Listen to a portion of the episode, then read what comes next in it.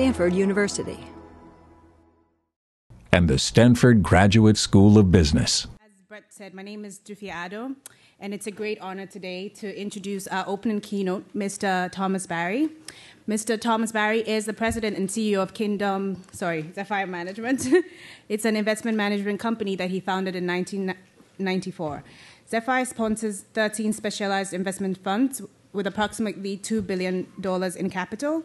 Its private equity funds invest in Africa and India, and it has um, marketable funds which invest in stock markets in developing countries.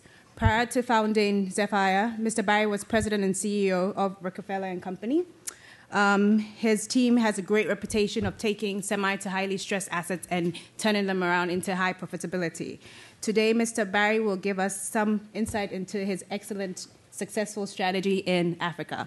Please join me in welcoming Mr. Barry.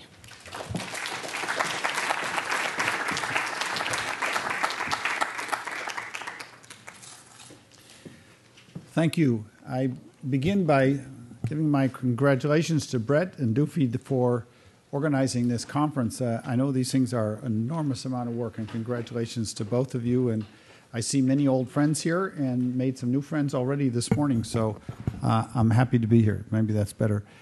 And I approach my subject with all due humility because uh, a lot of people in this audience know at least as much or more than I do. So uh, I would like to make this a relatively open forum. And as I go along in my prepared remarks, uh, don't hesitate to interrupt, to add, but also more importantly, to dispute or contend anything that I say because for sure there's no right answers here today, and we're going to uh, do our best. So, uh, I was asked to talk a little bit about private equity investing in Africa. What do we do? Why is Africa attractive? What is the role of the private sector, and what might be the role of the public sector and the private not for profit sector? And I have a few comments on each, but please, uh, my remarks will be relatively brief. I welcome some activity. So let's first take a look and pretend we don't know the names of places. let's pretend Africa is one market Africa, India, and China all have over a billion people. And uh, I rank the three here by uh, what might be attractive. So the World Bank ease of doing business. And so uh, we have number one, 67th in the world, two and three.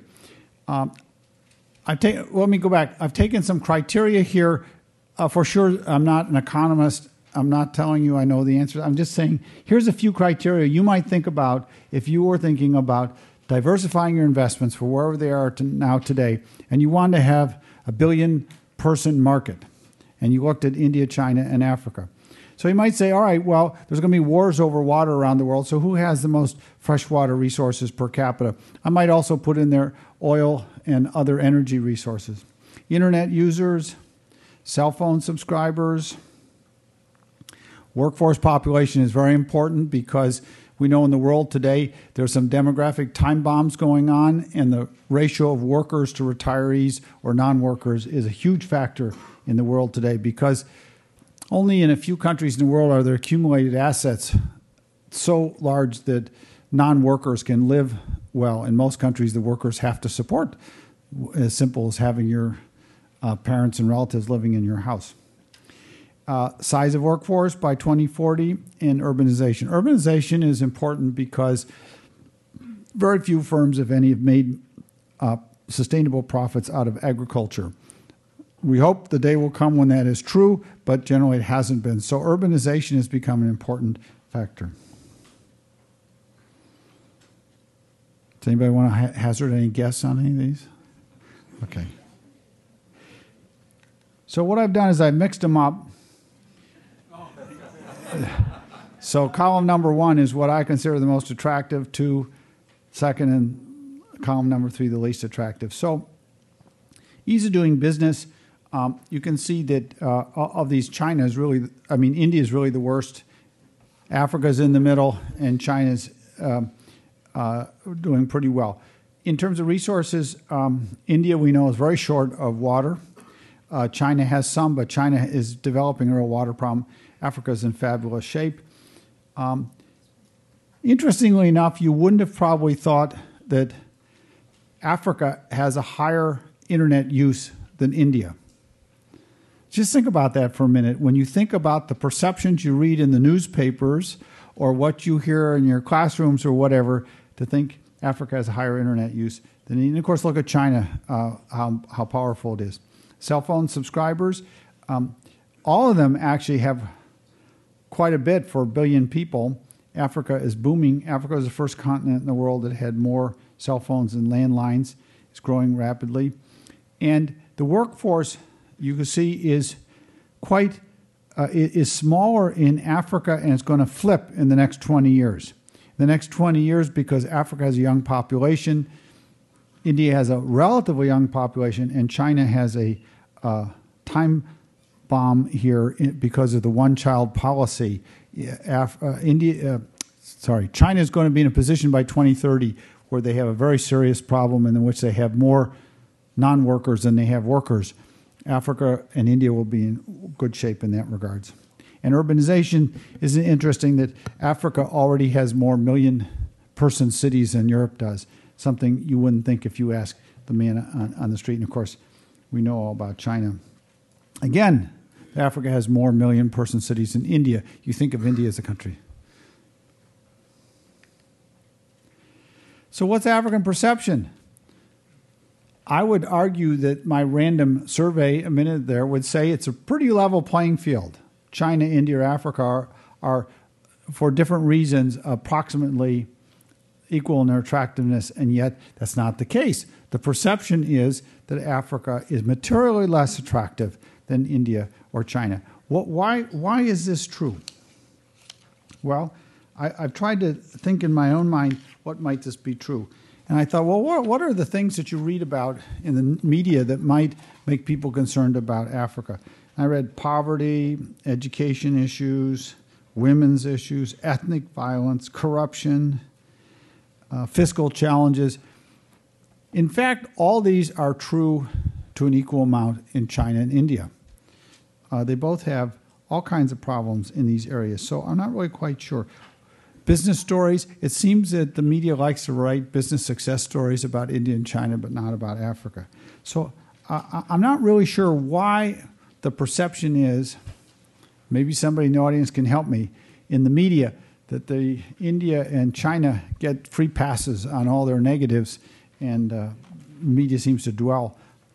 Um, regional hos- regional conflicts. So some people say, well, maybe regional conflicts is the issue in Africa, but you know, in China and India, there's enormous regional conflicts and ethnic violence going on er- every day. Is this different from the other BRICS? Um, I think Russia is worse than either of these. Uh, Brazil might be uh, considered equally as good as some of these, but I, am just uh, concerned about this every day. Now, this leads into a, a advertising pitch. The uh, motto of our firm, uh, Zephyr Management and Kingdom Zephyr, is where the reality is better than the perception. Where the reality is better than perception. So, in our view, Africa is a prime case of where the reality of the opportunity is much better than the perception. And it's possible that in some of the emerging markets, like China and India, that the reality may be less good than the perception. So this is why we are active. So, in my mind, the reality the number of hostile conflicts have declined substantially. There's been a, a number of strengthening um, legislative and activities in legal and regulatory systems in democratic uh, elections that have happened in a number of African countries.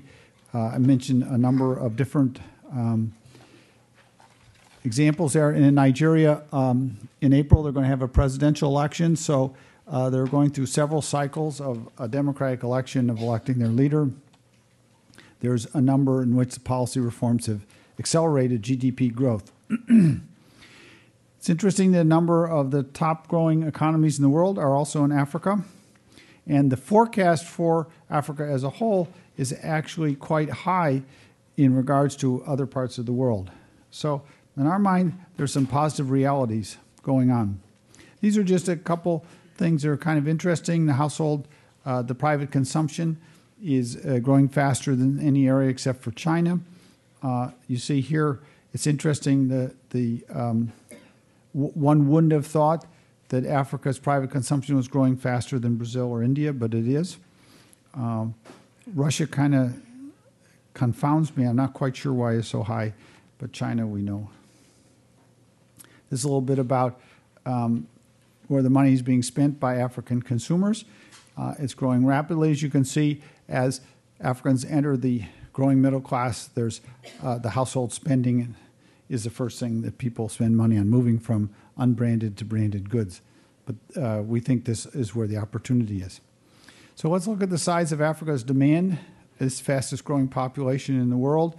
Um, the population is on its way to doubling in size. So you can see uh, by the end of this table here, which is, is it 2030? The, um, they'll have uh, 20, uh, about 23% of the world's population. Uh, and 40% of the increase in the population between now and then will come in, in Africa. There's plenty of room uh, for these people. There's plenty of natural resources and water for these people. It's just delivering the services and um, having a proper infrastructure to do so.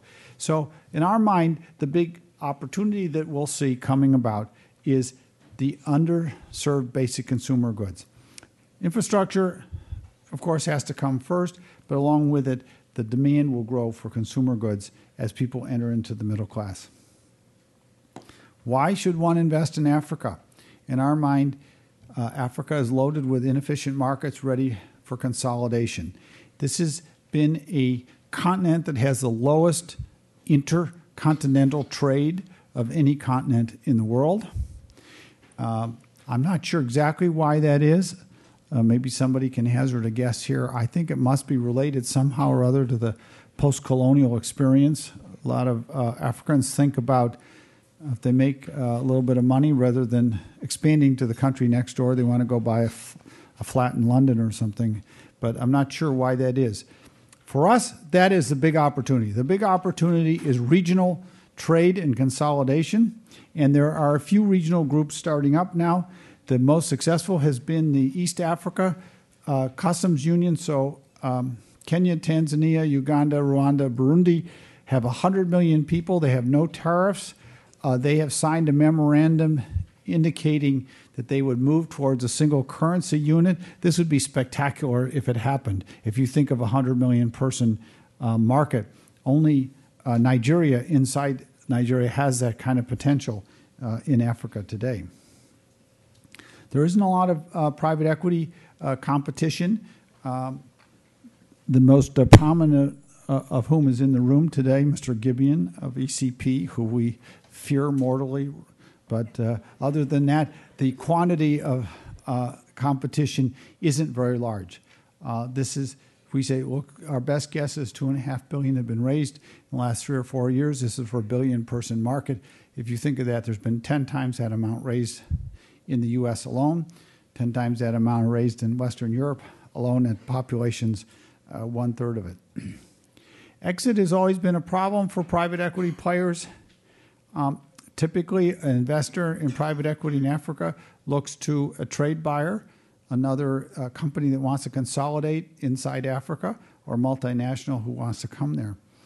We've seen recent improvement in the stock exchanges, and we're proud that our own company was a sponsor in uh, Morocco in November with the first uh, IPO I think they've had in a couple years, but it was um, 100, close to 150 million US of shares were listed of an insurance company in which we were uh, investor, and we were able to um, sell about 50 million dollars worth on the initial uh, flotation on the stock exchange. So this is really a new event in Africa. I think that uh, also globalization is really having a big impact on Africa. It's not isolated. Uh, some of the cell phone advances, I was talking to some people out here in the lobby, are starting in Africa. Uh, consumer deposits, consumer loan paying, text messaging for healthcare. There's all kinds of interesting things that are being experimented with in Africa that we don't see in this country. And there'll be new models And uh, I think we'll see actually the application of technology advancing quite rapidly in Africa where we might not uh, see it here. What does our company do? We think there's a lot of ways to do well. We try and choose one, which is to build regional businesses. We want to take advantage of the fact that the low intercontinental trade within Africa and the fact that most economies, uh, there's 55 or 56 countries in Africa, are relatively small. So we want to be able to help companies grow to a size that they have the management, the skills, information technology, human resources to be able to be a global player. Uh, we have uh, two investment funds are currently open, and we have several that we, we have finished. We have um, on the ground investment officers in Accra, Johannesburg, Lagos, in London, and also um, overhead like me in New York. We try and find businesses that will support the growing middle class, domestic businesses in Africa that are growing to have multiple countries so that they will be of a size that they have the skill set and the ability to compete in a global economy. So we listed some of the things we've been in uh, retail banking, consumer loans, housing developers, insurance companies, cellular telephone, food producers. We'd like to go into things like transportation and logistics, uh, support for infrastructure, retailing. So there's a lot of areas we, we like to go into. And I'll come into in a little while. It's just as important for us to know what we don't know as it is to know what we do know. So I went over what our strategy is. The uh, diversification is important. Let's think about the events just in the last two weeks in Tunisia and Egypt. How many people would have predicted what happened in Tunisia? Uh, now, of course, everybody likes to say after the fact, oh, I knew this was going to happen. But I didn't know anybody who predicted it. And me, for one, I had an investor and shareholder meeting in November in Tunisia. And we went to Tunisia because it was the best example of the growth of middle class in North Africa. It's the best example of infrastructure in North Africa, the best example of tourist facilities electricity works, the telephone works, the roads work. Everybody said, well, this is what a great example. And here, look what happened. So, uh, our view is that each business in which we invest must be operating in multiple countries. And that certainly helped us because uh, we do have a joint investment with our friend Tom in uh, the Ivory Coast. And the Ivory Coast has uh, really become almost paralyzed in the last six weeks or so. Unfortunately, the business has another it's a tuna fish company, tuna packing company in um, the uh, East Coast in uh, Madagascar as well. Scale is important. Africa is not isolated. A company has to have enough scale that it can deliver a product or service at a price and a quality that is competitive globally. Has to have the scale to attract management. How can we attract Stanford Business School graduates who are demanding on global pay scales if we don't have the quality of business that's able uh, to pay that. We must have research and development. We must have market strategies. And, uh, and each of these, in turn, then plays to improve the exit options. If somebody wants to buy a business or buy control of a business, they want all these characteristics in it. Strong demand, we've talked about that. Middle class, I've talked about that on the ground help. This is not a market of sophisticated financial engineering. For those of you MBAs who are going to work in investment banking or private equity in the Western world, a lot of financial engineering. These are simple financial deals. The value added is helping a business grow, helping them with a business strategy that works, helping them understand how they can compete in difficult environments. How do you compete when electricity goes off every day? How do you compete when the roads have holes in them? How do you compete against imports? How do you compete against corrupt competitors? You have to know those are extremely valuable skills, and a lot of people have those in Africa, and that's who we want to find and recruit. And this is what we need to do to help the businesses in which we invest grow. So, portfolio and help and strategy help is important. Governance the last point on this page is extremely important. That is, we must have transparency, we must have decision making process that meets best in class standards around the world, or this company won't be respected and won't succeed. This is uh, page 12, um, repeat of a lot of things we talked about, so I won't go through this too much, except for the last transparency. Transparency is the only way to deal with corruption. Uh, I think if every company and every government published in the newspaper every day what they did, there wouldn't be any corruption. So we must be able to demand transparency in every transaction we have, every competitive situation we're in. It's the only way to stop it. Incidentally, I must say, as American, there's a lot of corruption in America, and the only way to stop corruption in this country is the same way transparency. Uh, certainly in government contracts, construction, other areas where we have a deplorable record here. So, how do we source deals? We go call on companies that we think have a model that could be able to grow, supply, supply a product or service to the middle class that might uh, become a regional or a multi, uh, African-wide business. So these are some of the markets we're looking in today. It's interesting. Before this presentation is only a few days old, and I have Egypt in there. So who knows what's go- so who knows who knows what's going to happen to Egypt in the next week or so. I might digress and say I'd, be interested in anybody's view because um, some, you know, social scientists have written that Tunisia is the first uh, Twitter revolution in the world. It'll be interesting to see, if, you know, is that actually a causative action in Tunisia, Facebook, Twitter, and stuff. And I clearly the Egyptian government thinks so because I saw that uh, yesterday they turned off the internet, cell phones, and all kinds of other stuff. I don't know if it's been successful and I don't know if it'll have any impact. The people I've talked to in Tunisia say, no, this was going to happen anyway, or so on. But again, these are all easy things to say after the fact. Before the fact, who knows what would have would have happened? But I think the whole this whole question of social media is is huge in Africa. I'm going to give you two case studies, and then we'll have some conclusions. Uh, one is a company that's in uh, consumer loan business, and one's a company in providing products and services to infrastructure development. Uh, in terms of uh, consumer lending, uh, this is a company that was founded in Botswana, was in one country, and had a model to provide effective, low cost consumer loans. Um, Africa is a country, a continent, about 80 some percent of people don't have bank accounts. They don't have access to finance. You can't have middle class if you don't have finance. So this is a company that developed a very interesting model. They went to employers, primarily government employers, and said, We will come here once a week to your canteen and make loans available, repaid through payroll deduction. And we'll start with small amounts, and they can grow in the amount of money and the amount of time in which they pay it back.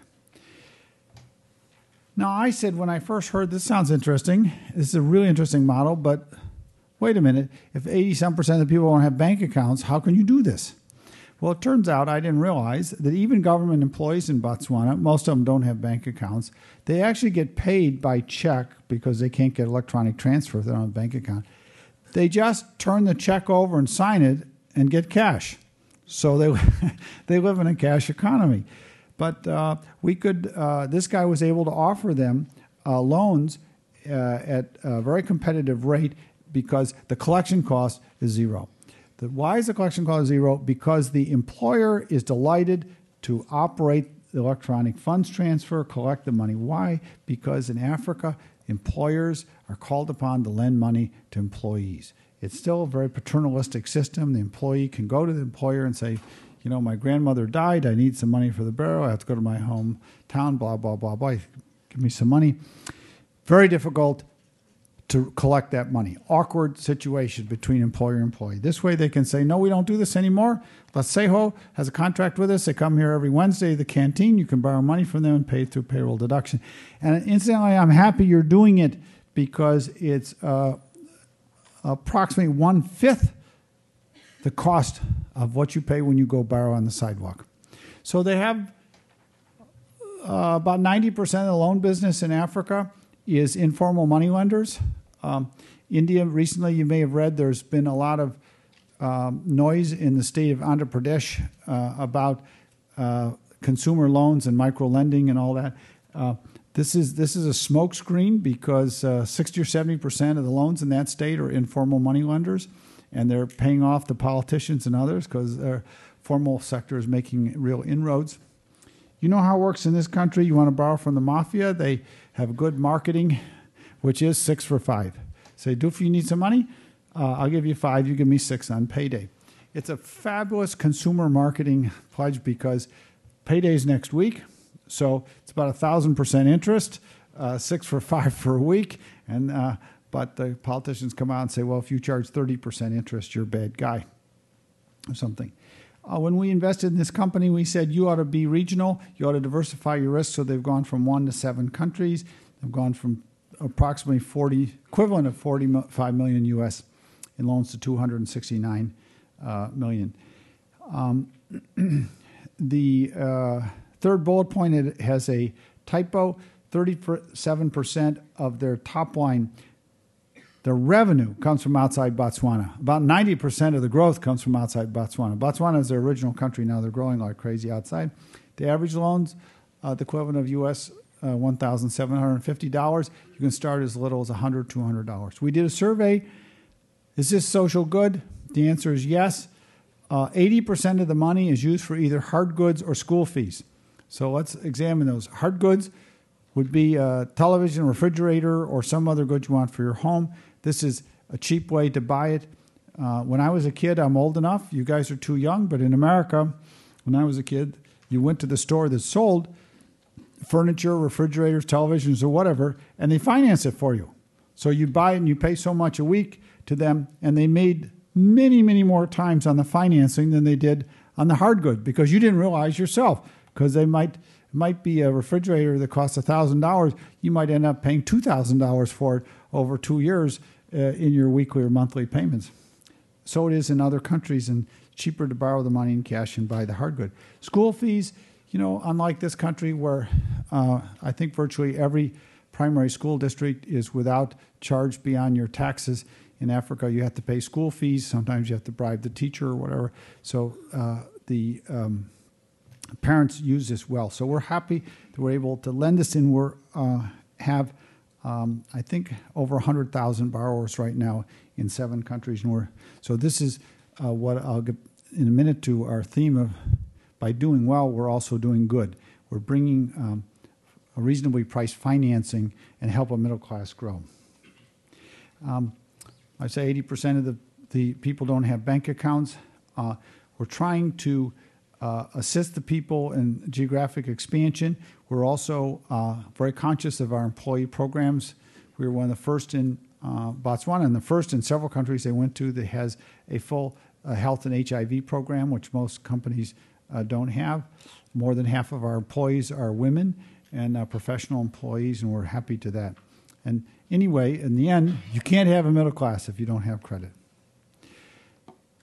Second company is Consolidated Infrastructure. This is actually a South African company, but it does very little of its business in South Africa. It's in, um, I think, 14 other countries in Africa. It has some legacy businesses that uh, are uh, sand and brick, clay, where they sold into the construction businesses, but their main business is uh, Conco, which does electric power substations.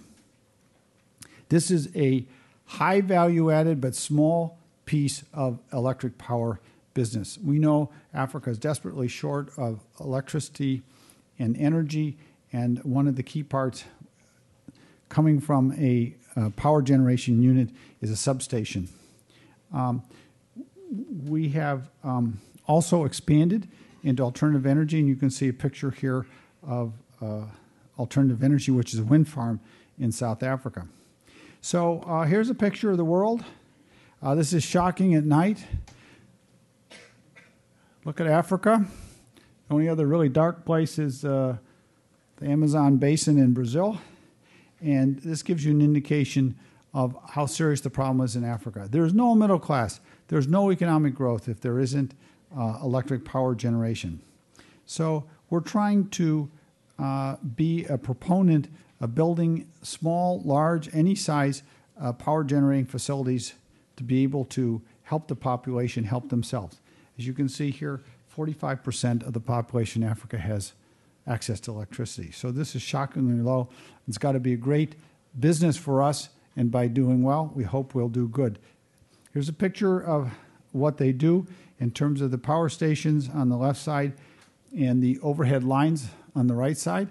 Uh, these, again, are high value added parts. If you go back to the previous slide, how do you explain there not being lights in, in Canada or Australia? So in Canada, northern Canada is almost unoccupied. So I think the lights, if you look at it, are southern Canada where it's uh, populated. But if you go to northern Canada, not much like Alaska. You look at Alaska, there's just a, a few places. Most of South America is concentrated on the coast because of the Amazon. Uh, if you look at north of India, you can see southern uh, western China uh, not doing well. Australia, you can see, is populated on the coast Melbourne, Sydney, Adelaide, and so on. And Perth, nothing in the middle. Um, but I don't know. You know, maybe Canada's not doing very well or something. maybe, maybe they're not paying their bill. I, I think actually Canada has a surplus through hydroelectric. Yes, sir? Does this take into consideration time zone differences? Yeah, that's a good question. Never in the world is it always dark at the same time, so they splice different satellite images together. I don't know. Are you guys trying to wreck my point here? I thought I had a good point, but I maybe not.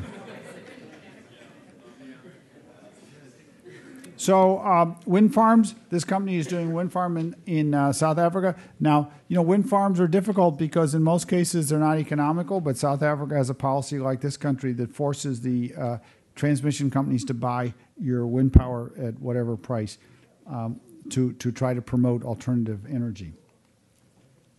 So, just to conclude this part, we think there's significant opportunities to invest in Africa. We think the media makes the perception less good than the reality. There's substantial unmet needs as uh, middle class develops in Africa. Uh, we think that there's a strong demand that we should try to help, and by helping the demand be addressed, this will help investments do well. We think there has to be regional businesses because economies are too small in most countries to reach scale to be global competitors. We need to actively help each business because it isn't just money that they uh, need. There's going to be a lot of infrastructure going on in Africa. We're not sure that we can profitably participate in infrastructure projects by themselves, but products or services sell into them. And anything that's financial services or middle class consumer is something we'd like to do. We have to know what we can do, we have to know what we don't know. Here's a list. What we don't know, there's a lot of things we don't know. But in Africa, for sure, we don't know natural resources. We don't know public private enterprises. That's a different kind of skill set. We don't engage in financially leveraged transactions. We don't do startups. We don't do information technology or real technology. These are all things we. The list could go on for long about all the things we don't know how to do.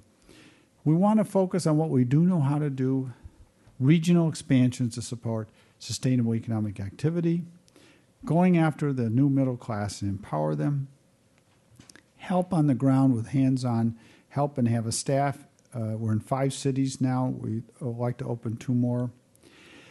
Be a minority owner. Support majority African ownership so they have an African ownership class. And feel that we're going to do good by doing well. We, Oh, I'm sorry, just a quick question about what your criteria are for um, investing in companies. I guess you, you, when you say you don't know startups, I'm assuming that means you don't invest in. right. So what, um, what, what So we find businesses that are medium sized uh, by African standards that have a proven business model but need management and financial help to scale up. Okay? Barry. Uh, Tom, your last point about being a minority investor uh, raises the question, uh, how do you find good partners? I mean, whether you're investing in the United States or any place, the key is you've got to have good partners, not intermediaries, uh, not middle people, but somebody Right. on the ground who knows what he's doing in that country. How do you find good Yeah, that's that's a great question. How we find good partners. So following on from the prior question, we hope we can observe somebody who has a successful business model. So this company I just went through in Botswana, these guys, we were studying consumer loan business, and we said, well, the banks aren't doing a very good job, insurance companies aren't doing a very good job. Who is? And so he said, This guy's doing a fabulous job up in Botswana. Went and visited him and said, Have you ever thought about really expanding? An interesting story the guy said, No, uh, I've made some money. Uh, I, I want to take my money, and that's about it. So we said, Well, we'll buy you out, uh, but we want to support the Botswanan management. We said, Have you guys ever thought about going to other countries? And he said, Well, yeah, we'd like to, but we don't have the money and the skill set and so on. So we, we thought they were good people, and this turned out uh, very well. Knowing um, the competency and the ethics of management is number one. And we make mistakes all the time. So we have to try to have uh, some practical um, safeguards. They're, they don't always work, but we try to have practical safeguards against either incompetency or, or wrongdoing. The reason we have so many, all our investment people in Africa, is the character of the people's number one. Legal contracts can't protect you. Uh, going to court's a waste of time in Africa. Uh, so uh, you, you have to know the character of the people. So we spend most of our time studying the people, their background, and what reference checks we can do on them to decide whether these are the kind of people we like to be associated with. We also hope they've learned some lessons getting from being startup, which we don't know how to do, to where they have a sustainable model. And the scale up is a different skill set. How you scale up, you know, if you have five branch banks, how do you have 50 branch banks? Different skill set. But those are ones that we think we can help with. Uh, startup, I think, is a little more difficult. But uh, Barry's asked the questions the most difficult of all. The last part of this page is how to have a positive impact. We want to create permanent jobs. When we leave, the job goes on. We want to be a, financial investor for five years, plus or minus, and when we leave, we want to be proud to say those jobs are going to go on and on and on and on. We want to develop management skill in Africa, not expatriates, but people who are committed to staying there because that's what makes permanent jobs. Ownership class. We want to show that the private sector can develop wealth, can create new uh, empowerment among the people. It's an alternative to the advocates of government action or government interest or, in effect, socialist or state economies. We need talk is cheap. We need strong examples that there's another way to go.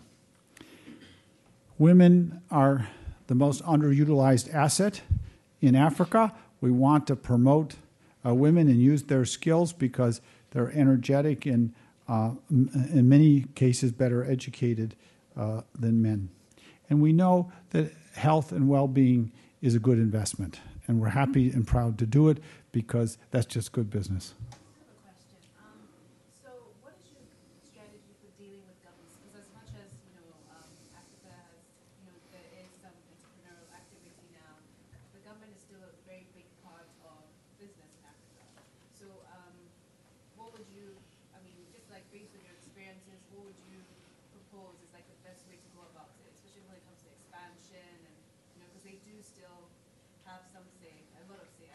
Right. Well, Dufy, uh, I come from the middle part of this country, from Ohio, and uh, in Ohio, nobody liked politicians or the government. So I, am a prisoner of my background. I don't like my own government. I don't like to be involved with them in any way. And in Africa, I avoid all governments. Uh, now, that doesn't mean you can avoid them. You have to be involved. But if you notice the businesses, we try to pick businesses that are not very glamorous. Glamorous, of course, is a attitude uh, of the mind. But like cellular telephones, which is a fabulous business, isn't very glamorous. Somehow, other politicians and army generals just don't want to come seize your business when you're in, in, in that business. Uh, you know, they like they like if you're in gold or you have diamonds or you have something that looks flashy. You know, they want to get in your business. Um, we have a, a, lot of difficulty country to country, so we uh, countries are quite bad at treaties with each other. So we have to uh, have a domicile in Mauritius and from Mauritius then invest in each country. So it all goes back up to holding company because there's no country in Africa that you can actually operate out of that you don't get harassed or double taxed in, in some way. We try to uh, not have do uh, be in companies that have contracts with governments or, or do business with them, but I do the same thing in this country. Yes, sir. I noticed, uh, in terms of the key market, you, um, Ghana's not listed, Yep, uh, but you do have an office in right. Uh, are you, why are you guys in Ivory Coast Nigeria, but not in Ghana, or are you investing in Ghana? right? Yeah, so uh, Ghana is a relatively small economy. You know, it's, what's it, 12 million people? It's it's close to Ivory Coast, population size. Yeah, and uh, a highly agricultural society. Uh, we we uh, would be happy to invest in Ghana as part of a multi-country thing. We did we did have a big investment in EcoBank, which has a big bank in Ghana, uh, and I mean they technically are headquartered, I think, in Togo or something, aren't they? Which is uh, not an important economy, but uh, uh, but Ghana is an important place for us because its personal safety is good, the uh, logistics are good, and it's a nice place to, to live for West Africa. So we, we are interested in Ghana as part of a multi country package, as we are in the other countries. Um. Um?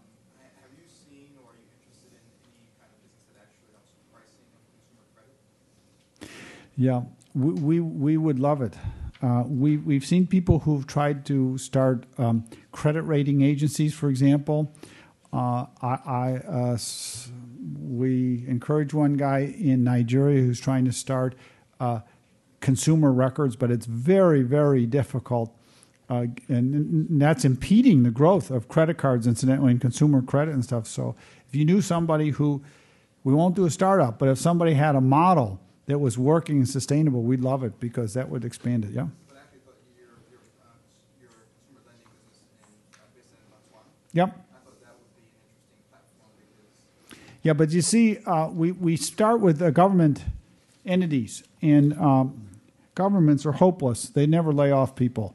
So uh, th- this this is the best credit you can get. Uh, you know, we do. So we go to the army, the police, the fire, all these people and government workers, and it's just great because uh, even if they don't work, they always get paid every month, and uh, uh, we we can deduct it. So it's it's a great business. We we go very cautiously into uh, private sector employers that we make these loans, but we we do that if they have uh, longevity. If the employee has some longevity with the employer, we can get a deposit. One more. Right. How do you exit?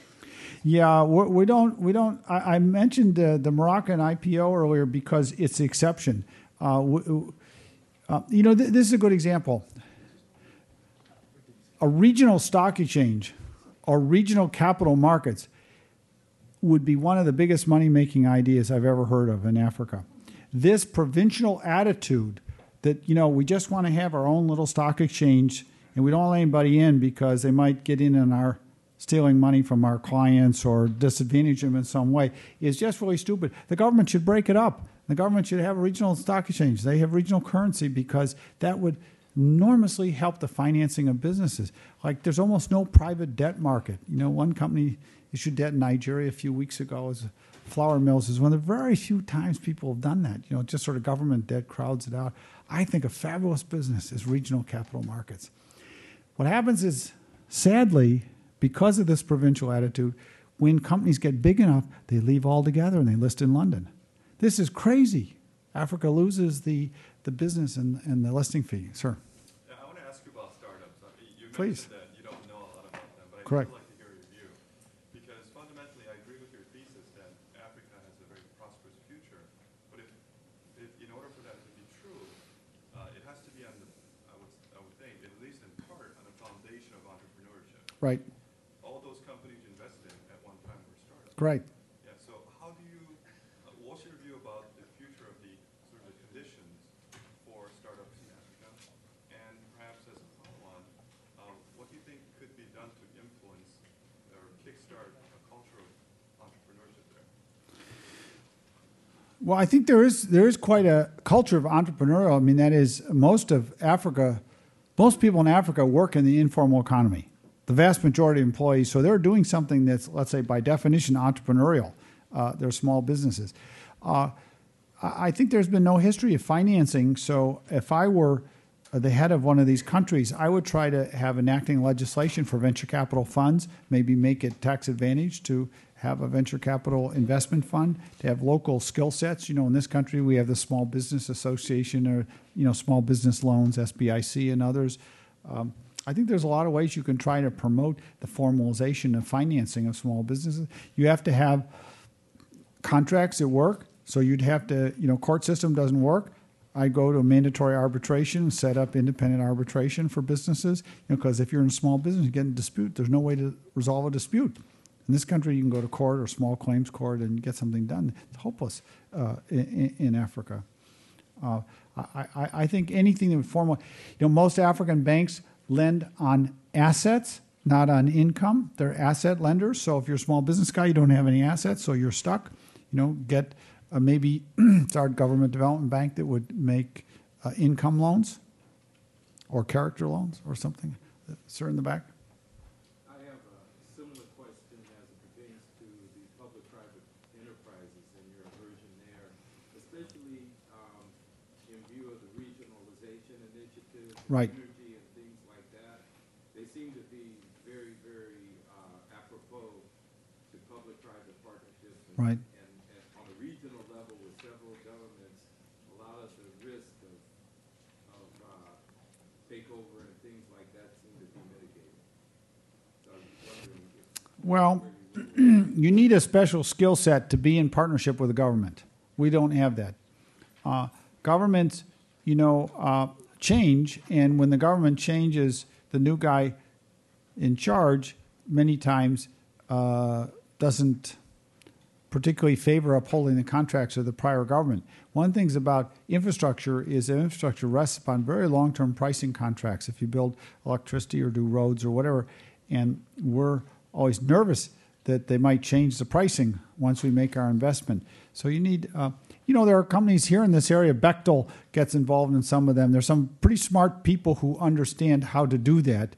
Uh, so I'm not against it. I'm just saying we don't have those skills. Do you see the regionalization initiatives of several governments coming together, mitigating some of that Yes.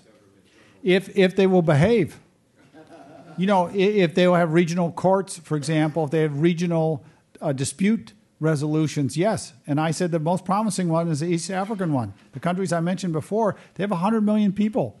Uh, Kenya, Tanzania, Uganda, who did I forget? Burundi, Rwanda, and um, it's starting to work pretty well. They don't have um, dispute resolution, but you know, if they had a common currency or had a common uh, stock market or capital markets, this could really be a model for the rest of Africa. And the rest has just been talk, just hot air. What goes on in North Africa and West Africa and uh, Southern Africa development. One more, then I'm going to finish. Can you talk more about the human capital uh, Yeah. situation and ta- talent, develop, talent development and retention? It would seem like businesses are built on people that you're kind of an inherent disadvantage because you can't pay people as much in this concept. But we can. You see, we won't go into business, so we won't. I don't believe in it. You didn't come spend two hundred thousand dollars to go to Stanford Business School to take a subpar salary. You have to pay people properly anywhere in the world. I don't care where you are in the world. You have to pay them, or the, or you won't get the best people. But you have to build a business model that can pay that. You know, uh, otherwise you you you work back the other way. You know, everybody talks about natural resources in Africa, but in fact, the most precious export of Africa has been its people the valuable people that you meet in London, in New York. It's breathtaking. So, I read somewhere like a third of the doctors in Houston are Nigerian. Yeah, anybody here from you? So I know you're fellows from Nigeria. You know that. What? Somebody told me there's more practicing surgeon Nigerian surgeons in Houston than there in Lagos. Does, it, does that sound right? Yeah. Okay. So why? What we need is people like FOA who make it attractive for a surgeon to go back to his or her own country and practice. In many countries, it's not.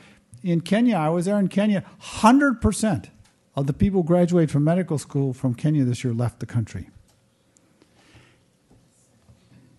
Prime Minister had this cockamamie idea that Great Britain had to pay reparations because medical people went to Great Britain. What a silly idea. He should look in the mirror and say, why it's not attractive for them to stay here? It isn't the English's fault that these people went to England. They're just getting a return on investment of their medical education. Let me just finish and then we can have some more questions. I was asked, what about the roles? Government. So this is just one guy. I'm one guy, okay? There's lots of room for argument here. Level the playing field and create transparency. If government did nothing more than put every contract and every piece of money that changed hands in the paper every day, it would change the face of Africa. Regulate competition. A fair playing field, have a regulatory commission that is not prejudiced. Physical infrastructure. There hasn't been much progress in most parts of the world of public private partnerships, some in power, but the government's got to make roads and bridges and airports and make these things happen. You can privatize airports, but you've got to have the enabling legislature and the money to do so and the ease of doing business. We do a lot of business development finance institutions, so I was asked about them. All the European governments have very good development finance institutions. Sadly, the U.S. government does not have one. I wish they did, although headquartered in this country is the World Bank and their subsidiary, the International Finance Corporation, IFC, which is the largest DFI. These people, what's their job, in my opinion? Provide risk based capital to stimulate the private sector. Take risk or take the first part of the risk to stimulate risk capital coming in. They also have the clout to influence government that I don't have and other investors don't have to try to get a level playing field and validate the progress. And I was asked today about not for profits. I believe not for profits and NGOs have an important part. Provide seed capital and skill to some startup enterprises that are risk, too risky or viewed as too risky for people in the private sector to do. Be a bridge. Let me emphasize that word a bridge. A bridge to sustainable enterprise. The worst thing that foreign aid or NGOs can do is develop a, a model in which they have to stay there forever. It's a dependency, it doesn't work, there's mutual resentment. But help a startup that has a model that says in three years or five years we'll get to the point that it runs itself. I describe these as the battery in your car. The battery's supposed to start the engine. Once the engine starts, it's supposed to be self sustaining. It runs itself in terms of jobs and revenues and created. I think a lot of not for profits and social enterprises should view themselves as the battery. How do we start up something standing still or doesn't exist and get it into a sustainable state? So, what's my role and what's your role? My role is to try to have a positive impact on economic development job creation, skills development, local wealth creation, and stemming or reversing the brain drain. I consider that my job. To do that, I have to do well. I have to earn a return on capital that the people I get the capital from think is risk adjusted return. If I can't earn that, I don't get the capital, I'm out of business. So I'm like the engine. I'm out of gas if I don't be able to prove the return. We can't have positive economic impact or do well if the businesses we invest in don't meet a market test. If they cannot sustain themselves, they're dead, I'm dead. It's over. Help entrepreneurs and medium sized businesses strengthen their corporate governance and build scale from being an entrepreneur to being a full fledged business. And make regional relationships. This is not the natural instinct of most Africans for reasons I said earlier. So, what's your role? You and I can't impact the government. So, let's go back to one of the questions before. We, we have no role, we have no influence over government. You can embrace and benefit from globalization. Demand, if you work at a company or you start a company, you meet global standards. Don't kid yourself. Crooked politicians or inept politicians are not going to save you with false tariffs or corruption. Pretend your business is in Palo Alto as well as in Africa and you're, you're competitive. Improve your competitive business environment every day. Demand, if you're a taxpayer, infrastructure inv- advancement. Refuse to participate. Um, I. Uh, see my friend Chris Bradford here, and I tell students at African Leadership Academy, you guys all have cell phones. The cell phones have cameras. Take a photograph. Record it when somebody asks you for money. When a government minister, down to a policeman, put it on the web, put it on a YouTube, put it on somewhere. I think I'm tired of people accepting environment of corruption. Let the world know. Embarrass the policeman. Embarrass the government minister. Uh, that guy, um, what was the guy in Kenya? Ntongo? Githongo. What? How, in Tonga. Is that how you pronounce it? Yeah. He did a fabulous job. He exposed all kinds of stuff. He embarrassed all kinds of people. If everybody did that, we, we would stop that. And please be a force for new business. Take advantage of a competitive situation, use it to create permanent jobs. So that's, that's why I think we all have a role because once you're out of school, no more policy, no more government, no more all the stuff that you dream about that you can't do. Our job is to do things from the bottom up and make it happen and make a lasting impact. So I hope you'll join me in doing that. It's my, my prepared remarks, and if you have further questions, I can answer them. So, I'm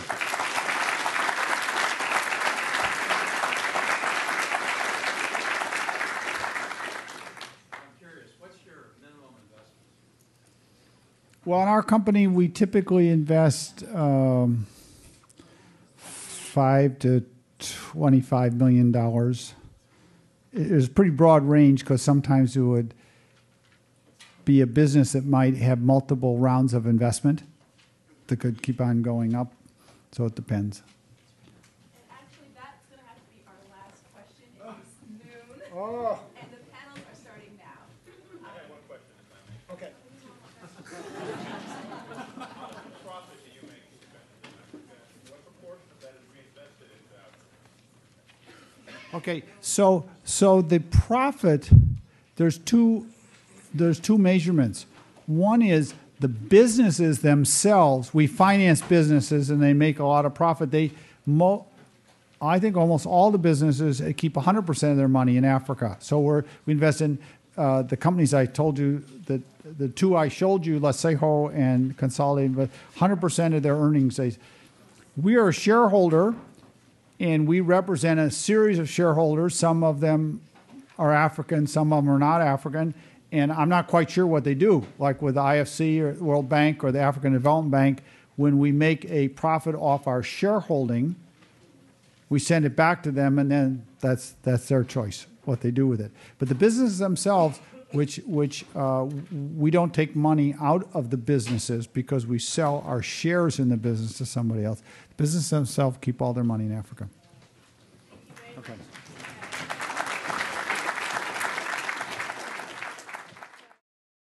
For more, please visit us at stanford.edu.